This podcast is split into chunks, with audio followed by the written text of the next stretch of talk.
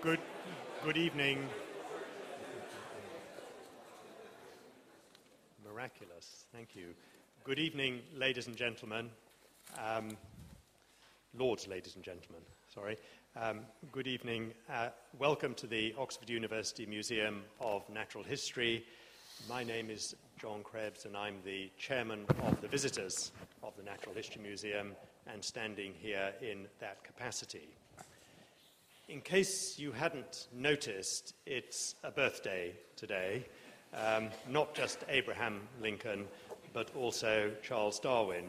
And this event this evening is part of the worldwide celebration of Charles Darwin's birthday. And it's a joint event organized by uh, the uh, Natural History Museum, the Institute of Biology, together with the Bodleian Library and Oxford Philomusica. And my job is simply to introduce um, the chairman of the conversation, uh, but also to um, thank um, Raymond Dwek, who's helped to make all this happen, and Amy Sewell from the Development Office, who has also played a key role. And I now, it gives me great pleasure to hand over to Jeremy Paxman, who is going to uh, moderate the conversation. Uh, Jeremy, it says that I'm supposed to introduce you, but you need no introduction.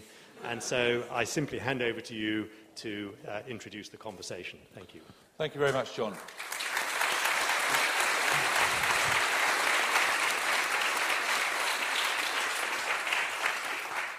I wouldn't worry too much about the health and safety announcements. The chances of a fire two days running in the same place are extremely remote.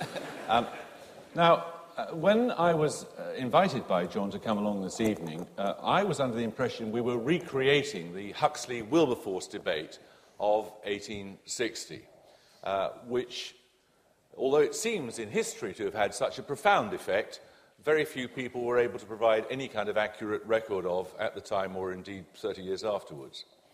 Uh, you'll recall that in that debate, um, Soapy Sam Wilberforce not played by the bishop on my left, uh, asked Huxley whether he was descended from an ape on his grandfather's side or his mother's side, and Huxley is supposed to have replied, although I don't think with any evidence, he'd rather be descended from an ape than a bishop. and, but actually claimed to be able to remember only afterwards that he said he would rather be descended from an ape than to use his talents to obscure an obvious truth. I was rather alarmed uh, and therefore accused of being a typical um, trivial media type to discover that both Richards have uh, agreed that they're going to have a civilized conversation between them this evening, which will include no such invective. I therefore rather rely upon you to inve- inject uh, as much controversy as you like. And I was rather struck with the remark that Huxley made, because he was actually rather reluctant to appear the first time uh, he was invited, he felt that a general audience in which sentiment would unduly interfere with intellect was not the public before such, which such a discussion should take place. Now, this will, of course, not apply in your cases, and you're free to ask any questions you like, uh, preferably as difficult or indeed as rude or repeated as you wish, um, of either of our protagonists. Uh, but as you've come to this friendly stitch up between you, uh, who, who have you decided will go first? We, we haven't talked about we it. We haven't talked about it. I, well, uh,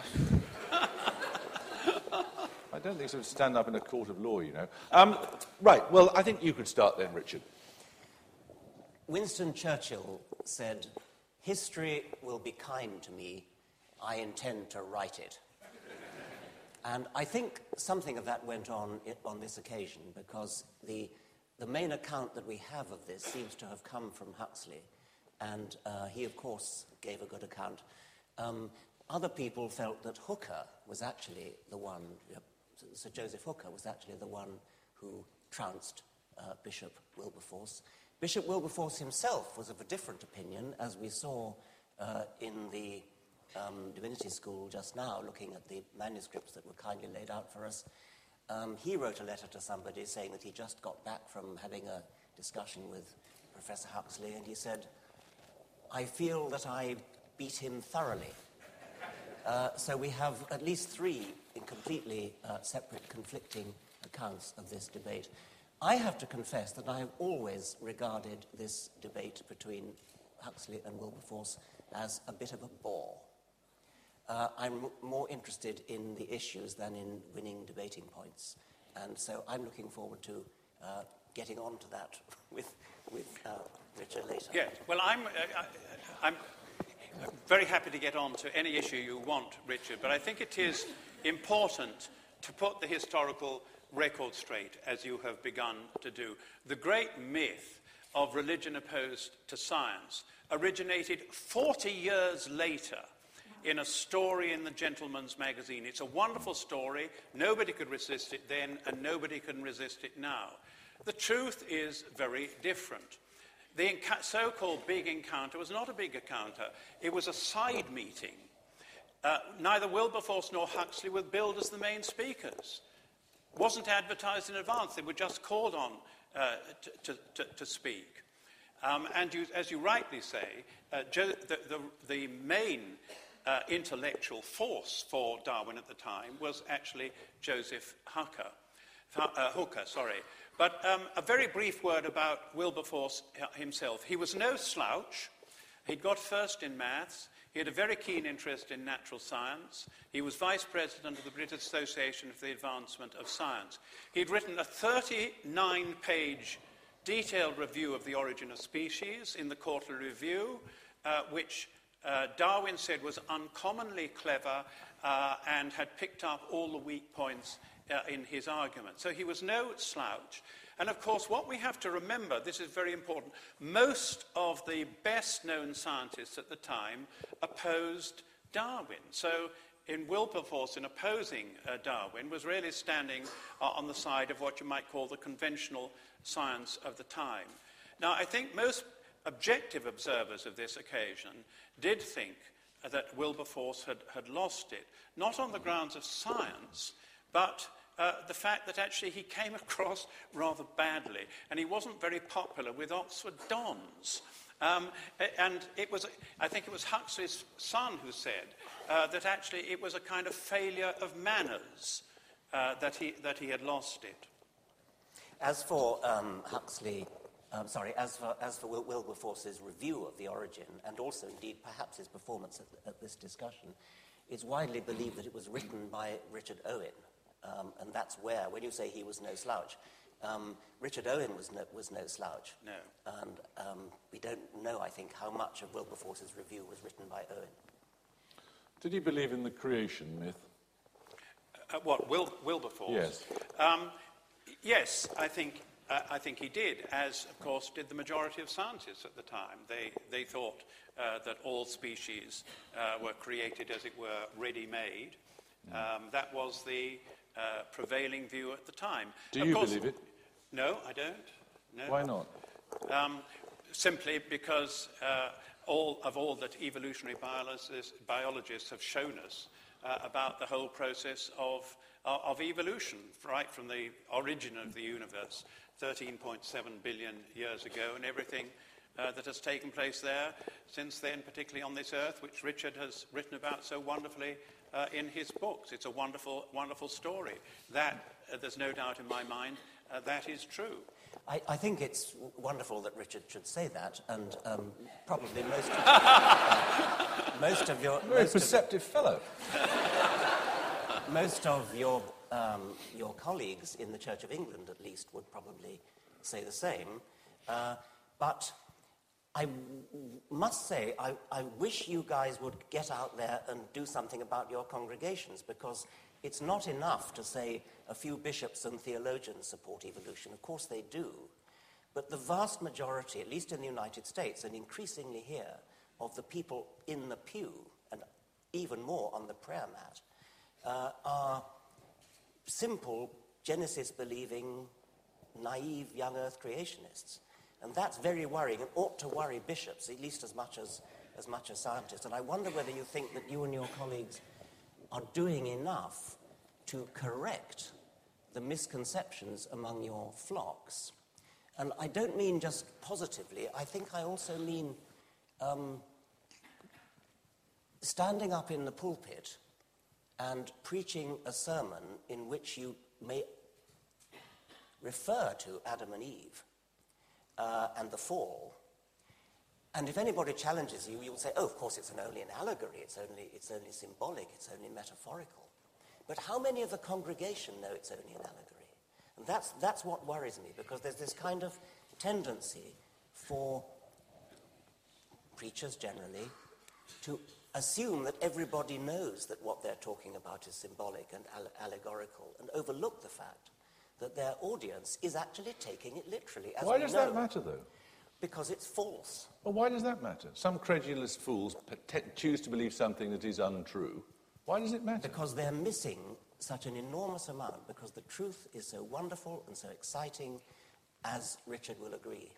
Yes, and also um, it's because uh, a, a literalistic view of the Bible totally misunderstands what the Bible is about. And it is important to understand that the Bible is a particular kind of, of literature which conveys particular kinds of truth through poetry, through myth, uh, and through, through, through story. And I think it's very important to people to understand what the uh, Bible is about. But I can assure you, Richard, I preached on Darwin last uh, Sunday, straight down uh, the line. Um, and uh, I. you probably I, wrote that for him, too. and uh, I. I, would, I, I, imagine, I think probably most members of the Church of England do have no problem at all believing in the theory of evolution. I did get one very furious uh, email afterwards, um, and I had to say, write back and say uh, that you know, with all respect, I just couldn't believe, could, didn't think there could be a meeting of minds because her fundamental premises were so different uh, from mine. But you're quite right. It is a worrying situation in the country. The latest opinion polls show that only about 50% of the population believe in the theory of evolution. And certainly amongst young evangelical Christians and young Muslims, uh, there is, quite, there is a, still a strong creationist uh, belief. Teachers find that in schools, apparently. That's why this whole question of uh, whether creationism should be taught in schools has, has arisen so sharply, because teach, apart from anything else, teachers have found uh, in their science classes there are people who actually take that view. Well, that is very worrying. And, it is worrying. And, and you, you, and I have, of course, collaborated um, yeah. in trying to do something about that. But I want to come back to what you were saying about um, what the Bible really is, what Genesis really is. It's symbolic, it's, it's mythical, it's poetic. Um, that's a convenient thing to say in the 21st century, and because that's the best you can say of it. But do you think the authors thought it was? I mean, didn't, didn't the people who wrote Genesis believe it? Well, I think that the authors who wrote uh, what we call the Bible were very well aware that the Bible contains many different kinds of literature. I mean, obviously, apart from else, you've got letters in it, the letters of, of St. Paul. You've got biographies, the, the, the, the Gospels. Uh, in the Torah, the Hebrew Scripture, uh, you've, got, you've got laws for living of all, of all kind. You've no, but got, talk about Genesis, because that's... Well, Genesis, uh, most, I, th I think it would be true to say that many of the patristic fathers, people like Augustine, um, interpret... Well, first of all, they, they thought that the, what we would call the literal interpretation of the Bible was not the most important. The most important was the allegorical and the spiritual and the moral, the spiritual and moral truths you got from it. So they weren't uh, interested so much in the literal side. And St. Augustine, for example, like a lot of other people, uh, thought that when Genesis referred to day, of course it wasn't the human kind of day. It was a, a God's kind of day, you know, which was a very, very long time. So it wasn't what we would call a straightforward literalism.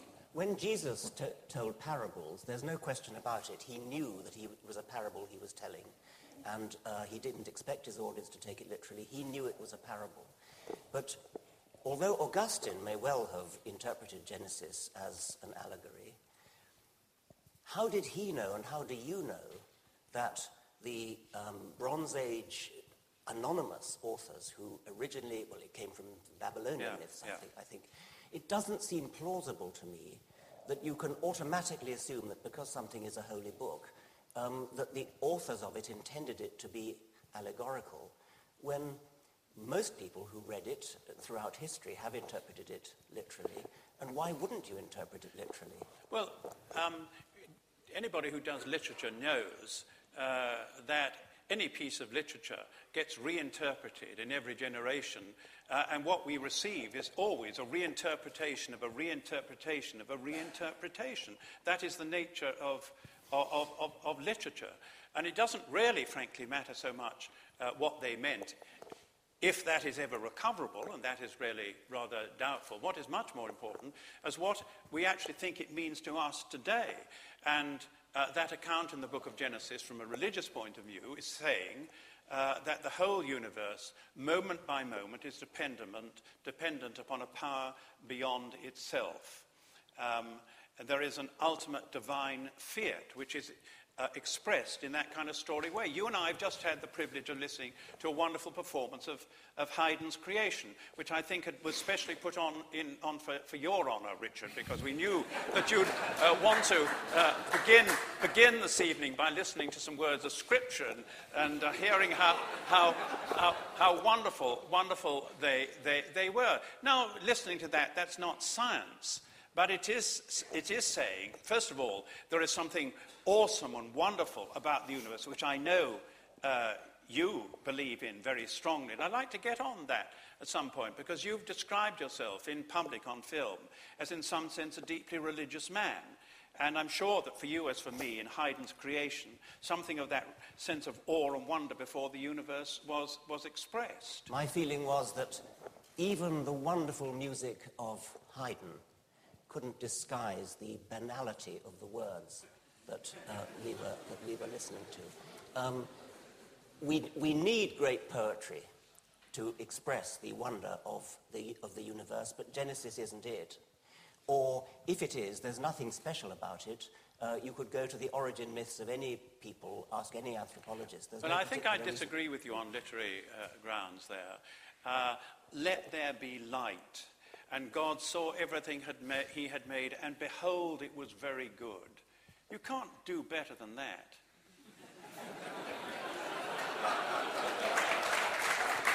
I think we're just going to have to agree to differ on that.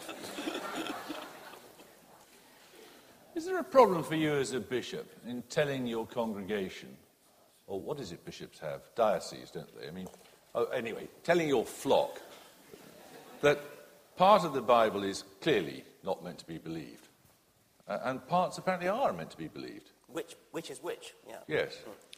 Well, people believe things in, in different ways. Uh, But it's not true. I mean, you've just said. Well, there are different, there are different kind, there are different kinds of truth. There are moral truths, there's spiritual truths, uh, there's the truths of history, and there are the truths of, of science. The Bible is not about the truths of science. It does contain some historical truths, but it fundamentally contains some Christian, some religious truths written from, a, up from the standpoint of Judaism and, and Christianity.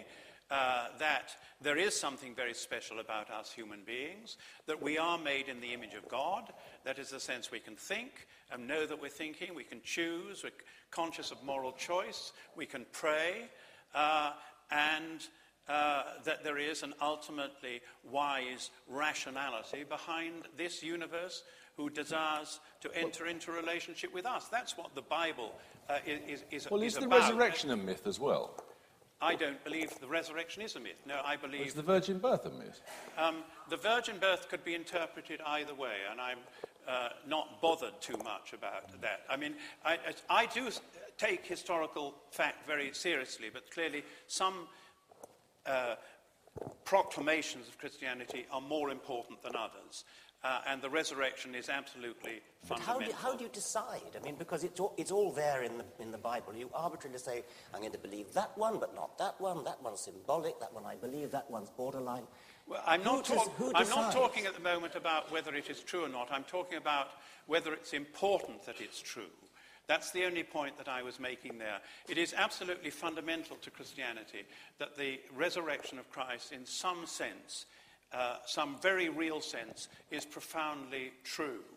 Uh, I believe that uh, if that was not the case, uh, then it would not be possible to be a Christian believer. So uh, I do take very seriously the importance of certain alleged, in inverted commas, historical facts. The, where I put it in inverted commas, because clearly the resurrection is both within history and out of history, it's not totally containable within what we call uh, historical criteria and, and, parameters.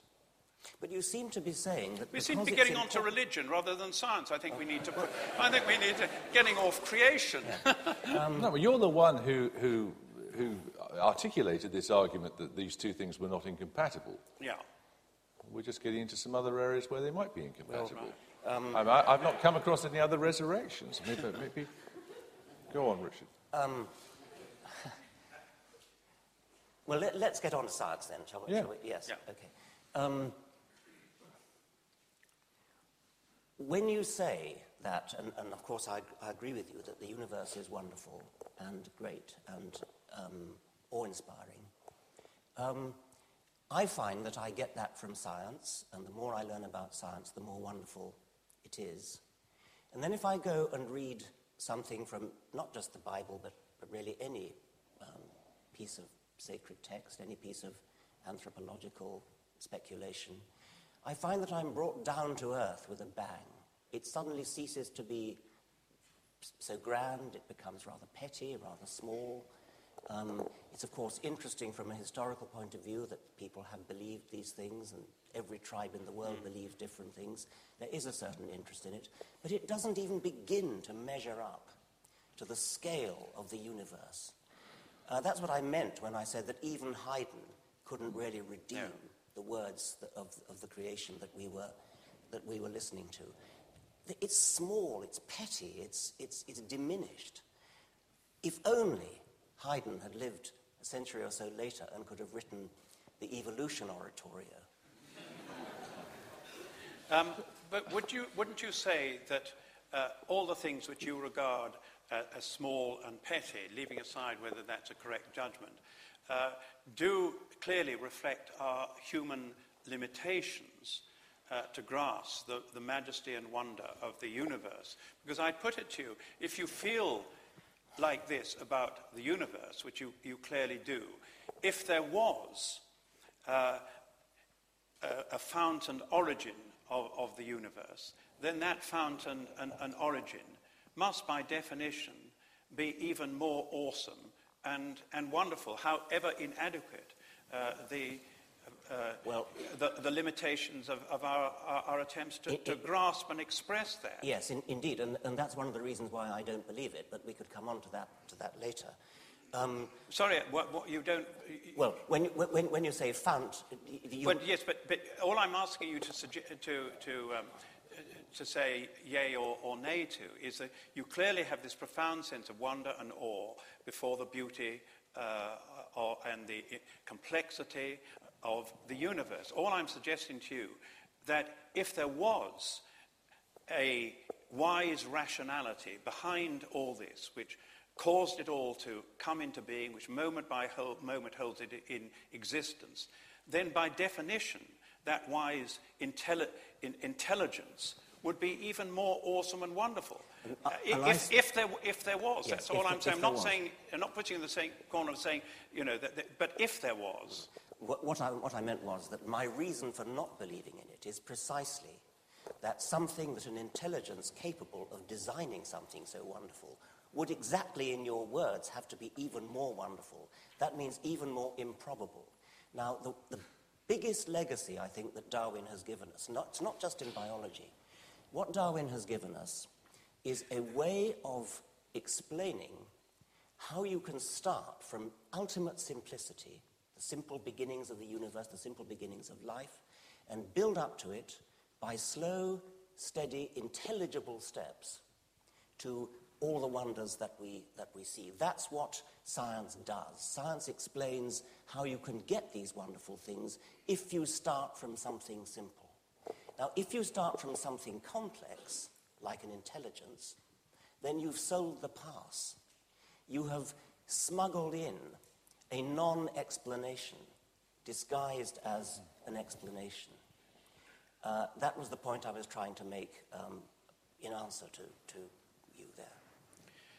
But I would suggest that by definition, if there was a wise intelligence behind it all. But then, by definition, uh, that wise intelligence must contain uh, within himself or herself the whole of the complexity which has emerged in, in, in, in creation. But it's so improbable that you would get Well, that. Well, don't well, you see? well, well, to say something that's either probable or improbable, uh, you must have some examples, but we only do, we don't have an example to say it's either probable or improbable. There's only one universe here by, you know. Let's, let's look at what Darwin actually, actually did. Da- Darwin showed that you can get complexity, you can get brains, eyes, wings, Yes, yes. intestines, hearts. You can get all these beautiful and wonderful complex things starting from almost nothing, Yeah. starting from molecules in the primeval soup Yeah. and then going back Yeah. before that. That is a stupendous feat of explanation. That's what Darwin did. That shows us what can be done by science in explaining the existence of complicated, awe inspiring things, starting from simple things which don't need so much of an explanation. They still need an explanation, but not such a big explanation. The, the big explanation, which before Darwin came along, Paley and everybody else, as you, as you said, it, there had to be an intelligence, as they thought, because it is so complicated.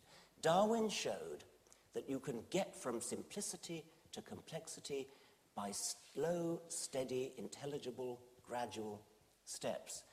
That seems to me to undercut the whole argument for an intelligence that lies behind it. You could say, oh, well, God just decided that natural selection and evolution was the way to do it, was the way he was going to do his creation. That means that he chose the one method of doing it which made him unnecessary.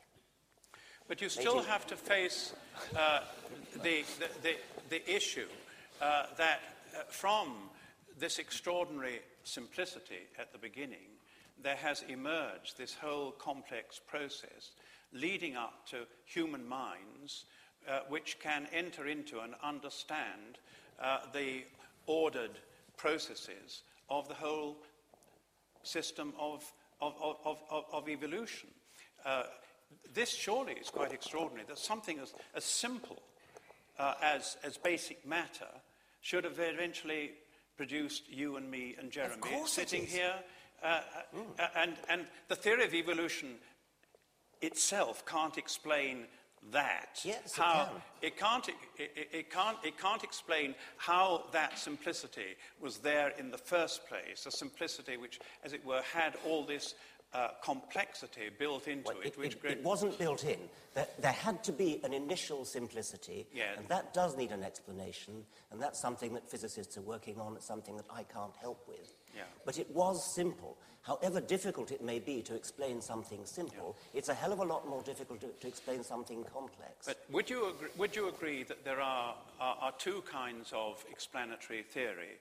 Uh, there's one which uh, tries to uh, describe a process of so- how something is coming about, uh, which scientists do in their uh, laboratories. Uh, but there is another kind of explanatory theory. Uh, when you uh, go home, or I go home, uh, and we wonder about uh, the experience of beauty or love or the pain of life, uh, and we wonder what the heck's it all about. Now, you're gonna, not going to get a scientific explanation uh, to that. You're going to get uh, an answer uh, that either there is a purpose or there isn't a purpose or we don't know, but it's a totally different kind of, it's a totally different question requiring a totally different answer. And what goes into making up of that answer is not just what you discover in the laboratory. It's your experience of beauty, it's your experience of of, of, of moral struggle, experience of human relationships, experience of, of love, of, of evil. All these go into trying uh, to see whether there is answer. I'm not saying there is answer, but it's just, you, I'd, I'd like you to acknowledge that there is a different kind of question which requires a different kind of answer. I will, I will acknowledge that uh, science is not, at least at present, capable of providing a fully satisfactory explanation for feelings of love and beauty, the overwhelming feeling from reading a Shakespeare sonnet or something like that. I will ac- accept that. What I will not accept is that religion provides any better an explanation than science does of that. These are mysterious things at present. They're um, mysteries which I at least believe science in principle can solve. Maybe it won't ever in practice solve, but in principle, you do not add anything to your understanding of a love of beauty or happiness or, or just plain love by injecting a supernatural creator. That doesn't help. We've still got a mystery. We've still got a mystery that we're working on, and it's very difficult. But I think, you know, with due respect, you, uh, you're, you're not facing the issue that, that there are certain uh, kinds of question which can only be answered or, or, or addressed in terms of whether there is a purpose or, or not a purpose. If I reach forward now and take that glass of water and somebody says, What happened? you get a description of what you happened. If you say, Well, why does he reach forward to take that glass of water? the answer, presumably, is a personal answer. I was, I, I was thirsty, or I chose. I, or I chose to do it. This is a, a different question which requires a different kind of uh, well, of, it, of, of, of, answer. It, it is a different question, but I'm really surprised that you think it needs a religious answer because. Um, well, let me, if I may, p- point to your own writings. Um, I think, if I might say so, the bits of the God delusion that are particularly helpful are when you write about morality. Now, uh, what I gain from this is that although you think uh, a capacity for uh, moral choice or moral discrimination is in some sense built in, into us, uh, we're not uh, tied down by simply what nature's given us because our moral sense becomes, as it were, inculturalated. It takes cultural form uh, through poetry, through the choices we, we make. Now, this seems to me to indicate uh, that you're concerned uh, about culture and human purpose, and not just what the evolutionary purpose, uh, process has yes, given us. Yes, I mean, I, of course I am. And, and if, you allow, if you're willing to do that in principle about morality, why wouldn't you, in principle, uh, allow it to do, do it for, with the possibility of a spiritual an ultimate spiritual meaning to life. I'm not arguing there is, just to, to hold open the possibility that it might be there. It's a legitimate question. If by spiritual you mean poetic, artistic, um, subjective, all those things I accept and regard as manifestations of brain activity which we don't yet understand. If by purpose you say you, you mean some kind of ultimate purpose, what is the ultimate purpose of the universe? I don't think it's a legitimate question. I mean, it, it, it seems to me that we are beings who have been conditioned throughout our lives to ask purpose type questions. It's easy to say my purpose in reaching for a glass of water is I want to drink. I mean, that's, that's pure brain stuff. That's, that, that's not a problem. If you say, what is the purpose of the universe? What is the, the ultimate purpose of, of, of the world? Then I, I, would simply say that's not a legitimate question. It's not a question that, that deserves an answer.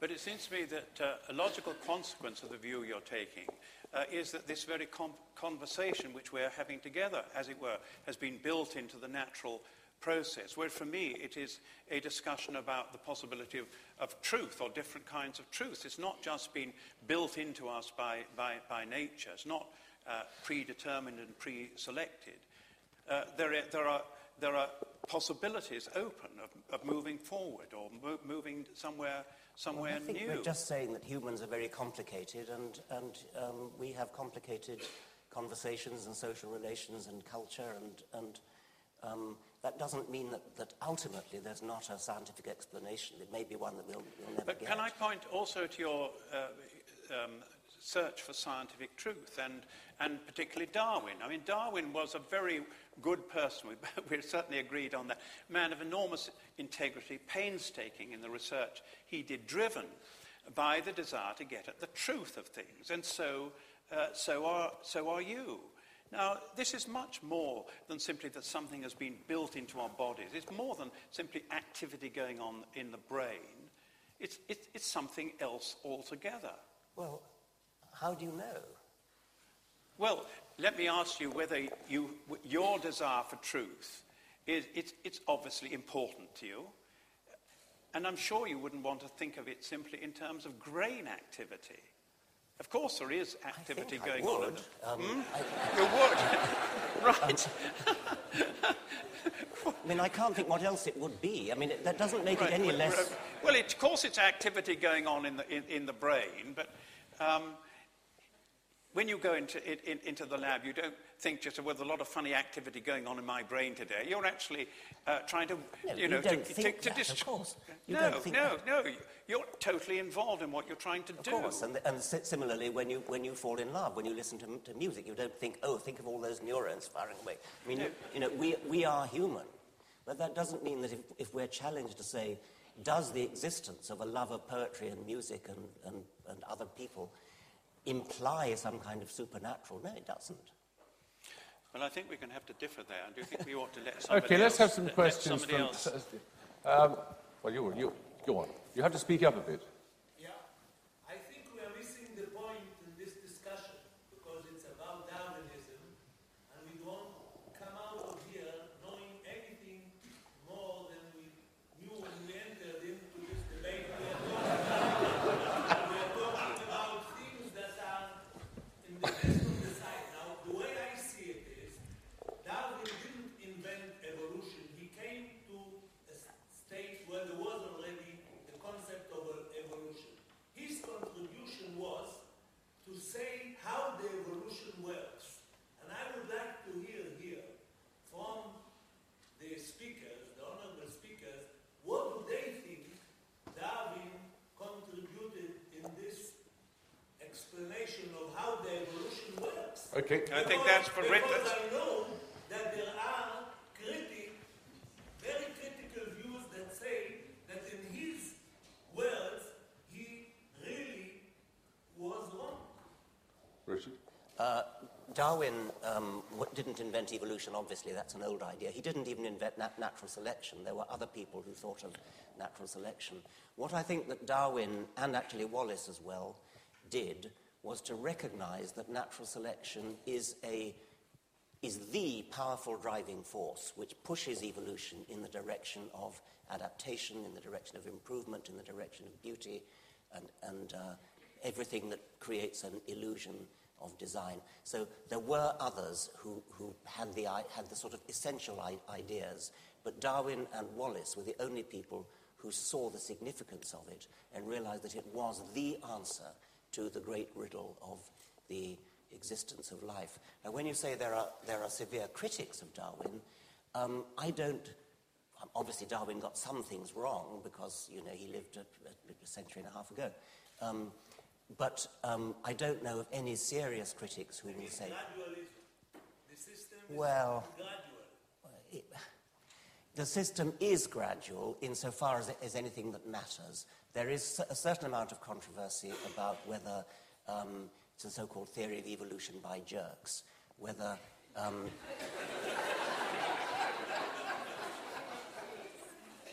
whether um, evolution goes in abrupt steps sometimes. There is a certain amount of evidence in the fossil record that, that this can happen, but it's not a big deal. It doesn't detract from the fundamental point that evolution is gradual insofar as it explains the origin of complex uh, ap- apparent design. Okay, let's have another question. Yes, you. you sir. Uh, Professor Dawkins has held up the prospect that things like the experience of music or the experience of love might be explained by science. But it seems to me when, when you accepted that the ultimate questions of what's the ultimate purpose of any of these things is a bad question, one we ought not to ask, that leaves us as humans in a rather uncomfortable position. Because as, you, as, as your work has shown, we can give an account of how there's this special thing that humans can do, which is to think about our purposes and decide which purposes to have and which purposes not to have. And we often do that by pushing the purposes further and further back. But if, if the scientific story, the lesson of uh, the explanation of purpose by evolution or natural selection, is that there's no way of answering any of these ultimate, ultimate purpose questions, then it makes us very uncomfortable as people that are deciding between our purposes. Now, maybe we just have to live with that, but I wonder if you've got anything more to say about that. That's one, of the, one of the things that religion has as, as an advertisement is a, an answer to that question. If you feel uncomfortable, then that's just tough. Um, because something is uncomfortable, it doesn't make it untrue. Anybody who says religion makes you feel comfortable, therefore it's true, is obviously putting forward a logical non sequitur. Now, I don't feel all that uncomfortable, uh, and I'm not quite sure why you do. Um, I'm quite happy to live my life as a human being, to forget that as I uh, love and listen to music and all those nice things, that to forget that it is neurons firing that are making me have those, those feelings. Of course, I don't do that. Of course, I'm an ordinary human being who feels the same way as anybody else. I do not know that science will ultimately ever explain those things, but I'm pretty sure that if science can't explain them, nothing else can. Yes, sir.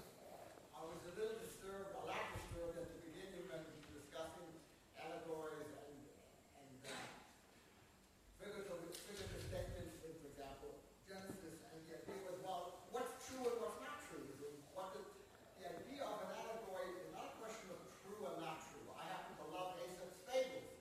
One of the most famous ones is the fox and the, and the grapes. Well, no one says, well, it's a total lie. Foxes don't talk, foxes don't do grapes, just because the fox never did anything. It's a lie. That's not what it means. Of course, it factually didn't occur, but it is a truth because it's a description of human behavior in an allegorical form. Now, it's not a question of what's true and what's not true. It's how you understand the presentation of this truth. Is it literal or is it allegory? They're both true in the same sense. Do you want to deal with it? Aesop knew that what he was saying in his fables was, uh, was an allegory. Aesop was in no doubt about that. Anybody who's ever read Aesop is in no doubt about it. 50%, as Richard told us, of the American public uh, believe literally that the book of Genesis is fact. Exactly, but it's. But, but people who are, who are, who are going to, to defend Genesis and are going to stand up in pulpits and preach from Genesis must take some responsibility to disabuse their flocks of this literal mindedness. But I, I went further and said, we don't know what the Bronze Age herdsman who, who first codified this particular myth um, believed. Maybe they did think it was literally true. And Richard Harries then said that um, stories can change their meaning as history goes by, as the centuries go by, they, we interpret them in different ways. That's sort of all right. I mean, I can kind of see that, but it worries me when um, an awful lot of people take them as factually true, and I sort of feel that at least some respect should be given to the intention of the original meaning. If Aesop had believed literally in the story of the fox and the, and the grapes, and we said, oh, well, of course, Aesop, never mind what he believed, we take it to mean um, that, that it's the story of the, of the sour grapes. I sometimes feel, I mean, uh, let me give you a little, little allegory of my, of my own. Um, uh, suppose that at some future time the double helix, the DNA double helix, is shown to be false. And, but by then, the whole of science has become so wedded to the idea of the double helix that they say, oh, well, of course, um, it, it's not actually true that there's a double helix, but what's the deeper meaning of the double helix? I mean, what's the symbolic, allegorical meaning of the double helix?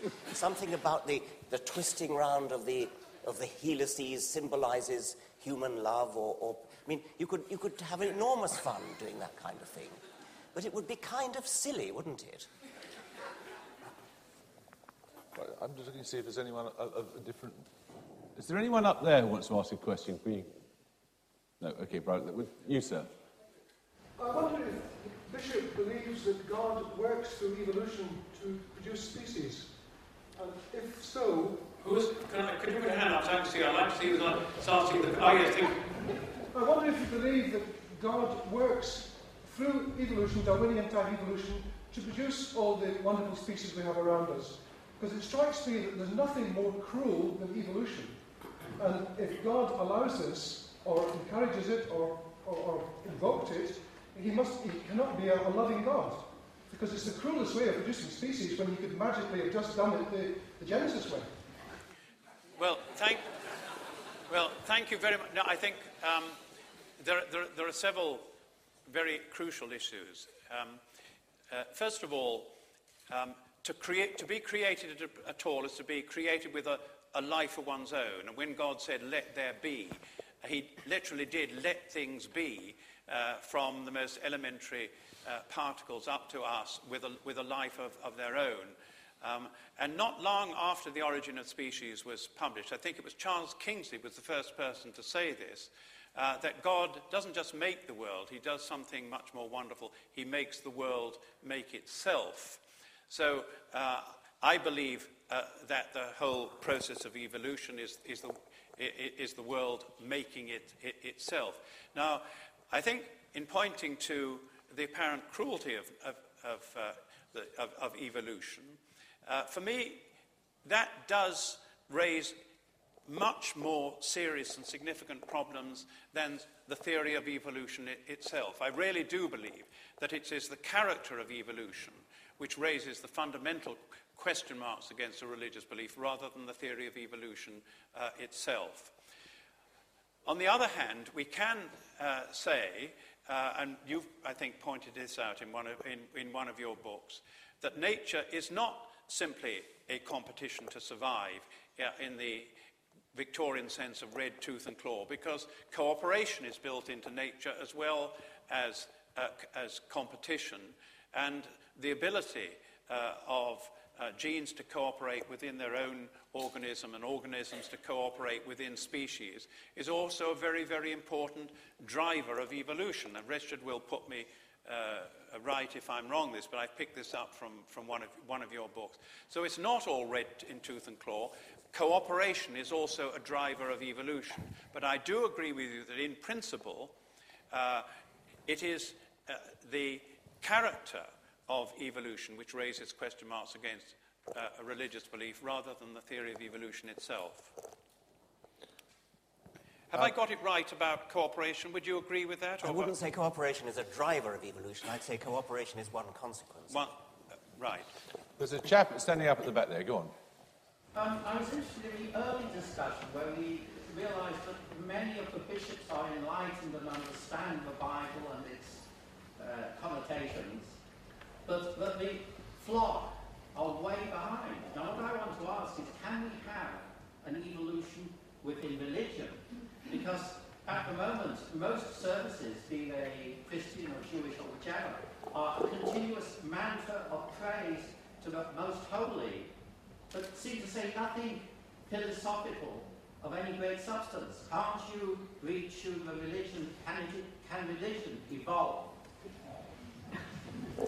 Is this a question for you, Richard? No, it's, been... it's, a, it's a, well, it's a question about evolution. So, uh, um, I, I, I, believe that, that uh, whilst certain fundamental truths do remain, uh, a religious view of the universe does have to respond to new facts which are discovered and has to account for this and uh, include them in, the, in, a, in an overall re- religious perspective on on human existence. So uh, there is a sense uh, in which a religious view of the universe ought to be evolving uh, all, all the time. Um, and I suppose that's, that's one of the reasons why uh, I don't, whilst I don't think Anglicanism is the last word, that's an understatement, isn't it? Um, um, I do believe uh, that it is a, a church which, on the one hand, tries to remain true to the fundamentals of the past, but is open to the future and tries to be responsive to new truths as they emerge and to include them with an overall coherent and consistent view uh, of the world from a Christian point of view. I think we've probably got time to squeeze in one more question. There's a, yeah, well, there's a lot of hand waving. There's, there's a, a, lot of hands pointing at the same man, person. yes. Man, yes. Go on young, then. Off you go then, yes. Thank you. Uh, the, uh, the bishop, you yourself talked of how um, ages ago and the time of Darwin before, uh, most Christians, and indeed everyone really, uh, didn't believe in evolution, and rather believed in creationism. And before that, they believed uh, the earth was flat, and before that, uh, they believed in Behemoth and the dragon the Revelations, and, and before that, and other things which science has then gone to disprove. So, uh, as science pulls back what could be seen as the religion of the gaps or the god of the gaps, um, is it not impossible? Uh, is it not sorry? Is it possible that religion as a whole will one day be sort of pulled back as, as we do answer the questions of, of how life began, how the universe began. And, and furthermore, does this not imply that um, the slow chipping away at sort of the realm of religion, what it covers, uh, means that rather than a, a sort of celestial inspired religion, we have a, a more naturally occurring phenomenon, which sort of the primitive man invented as a, as a pseudoscience, rather than, than having a, a set of beliefs which is absolute. Because if, if you're constantly changing what should be a, a divine belief, does not sort of make us think that it is a, a belief which cannot be guaranteed. Okay. Thank you for that. No, I don't think that religion is, is going to uh, die out. I think that so long as we human beings are on this earth, we will go on posing questions uh, to which uh, religious answers uh, are available, and there will be people who will believe those uh, religious uh, answers. I think it's absolutely fundamental to us as human beings that we do ask these kind of questions, and religions will remain there as offering people some of the possible answers which are available. I think we can probably squeeze one more in before, before we have to go. Yes, you've had your hand up a while.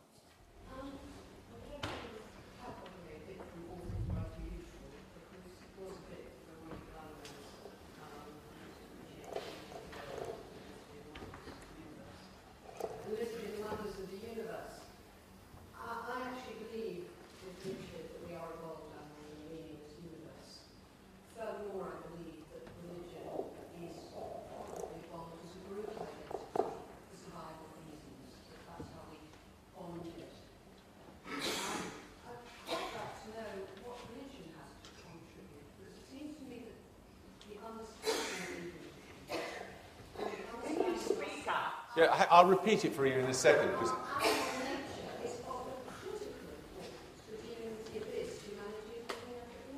So your question is specifically what, what does religion have to contribute to what?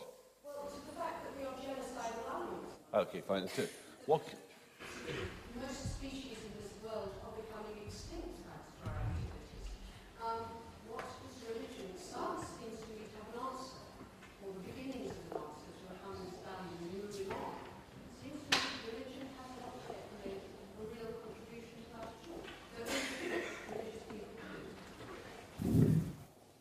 religion hasn't made a substantial contribution to, or has no role to play in addressing, the, in addressing issues of extinction and the rest. Yeah, okay, go on. Well, um, I, it seems to me that when, if we're considering environmental issues, and particularly the extinction of, of, of species, um, what we bring to bear on it, whether we're atheists or religious or agnostic, uh, is a moral concern about it. It's not science itself which gives you that moral concern. Many scientists will have a moral concern about the extinction of various species. So will religious people, so will non religious, so will non religious people. But this is not a scientific question, it's a question uh, about ethical responsibility. And religion claims, not always uh, it's not always successful in practice, claims to enhance people's sense of ethical responsibility. Now, I do think that the religions, uh, the monotheistic religions, are to blame in some respect in, the, uh, in this area because the phrase in, in Genesis that human beings have give, been given dominion over the animals has been t- clearly taken by some people as meaning the ability uh, or the, the, right to exploit uh, the environment in, in a ruthless uh, and, and, and total kind of way. And people now are reinterpreting that uh, to mean that human beings have been given a stewardship of, of creation. So that is one of the ways in which I think, uh, in which religious people, Christian people, are now coming to a different interpretation of that particular phrase in Genesis. Richard Dawkins, very quickly. I'd just like to, to um, I think what you've just demonstrated, Richard, is that um, as the centuries go by, as the decades go by, we become we change, we become more enlightened, yeah, yeah. Um, we, we move on, and you've stressed that several times. We all move on, whether we're religious or not. And so the, the ethic which says we, do, we now have stewardship of the earth, not, yeah. do, not dominion, is something which is secular as well as religious.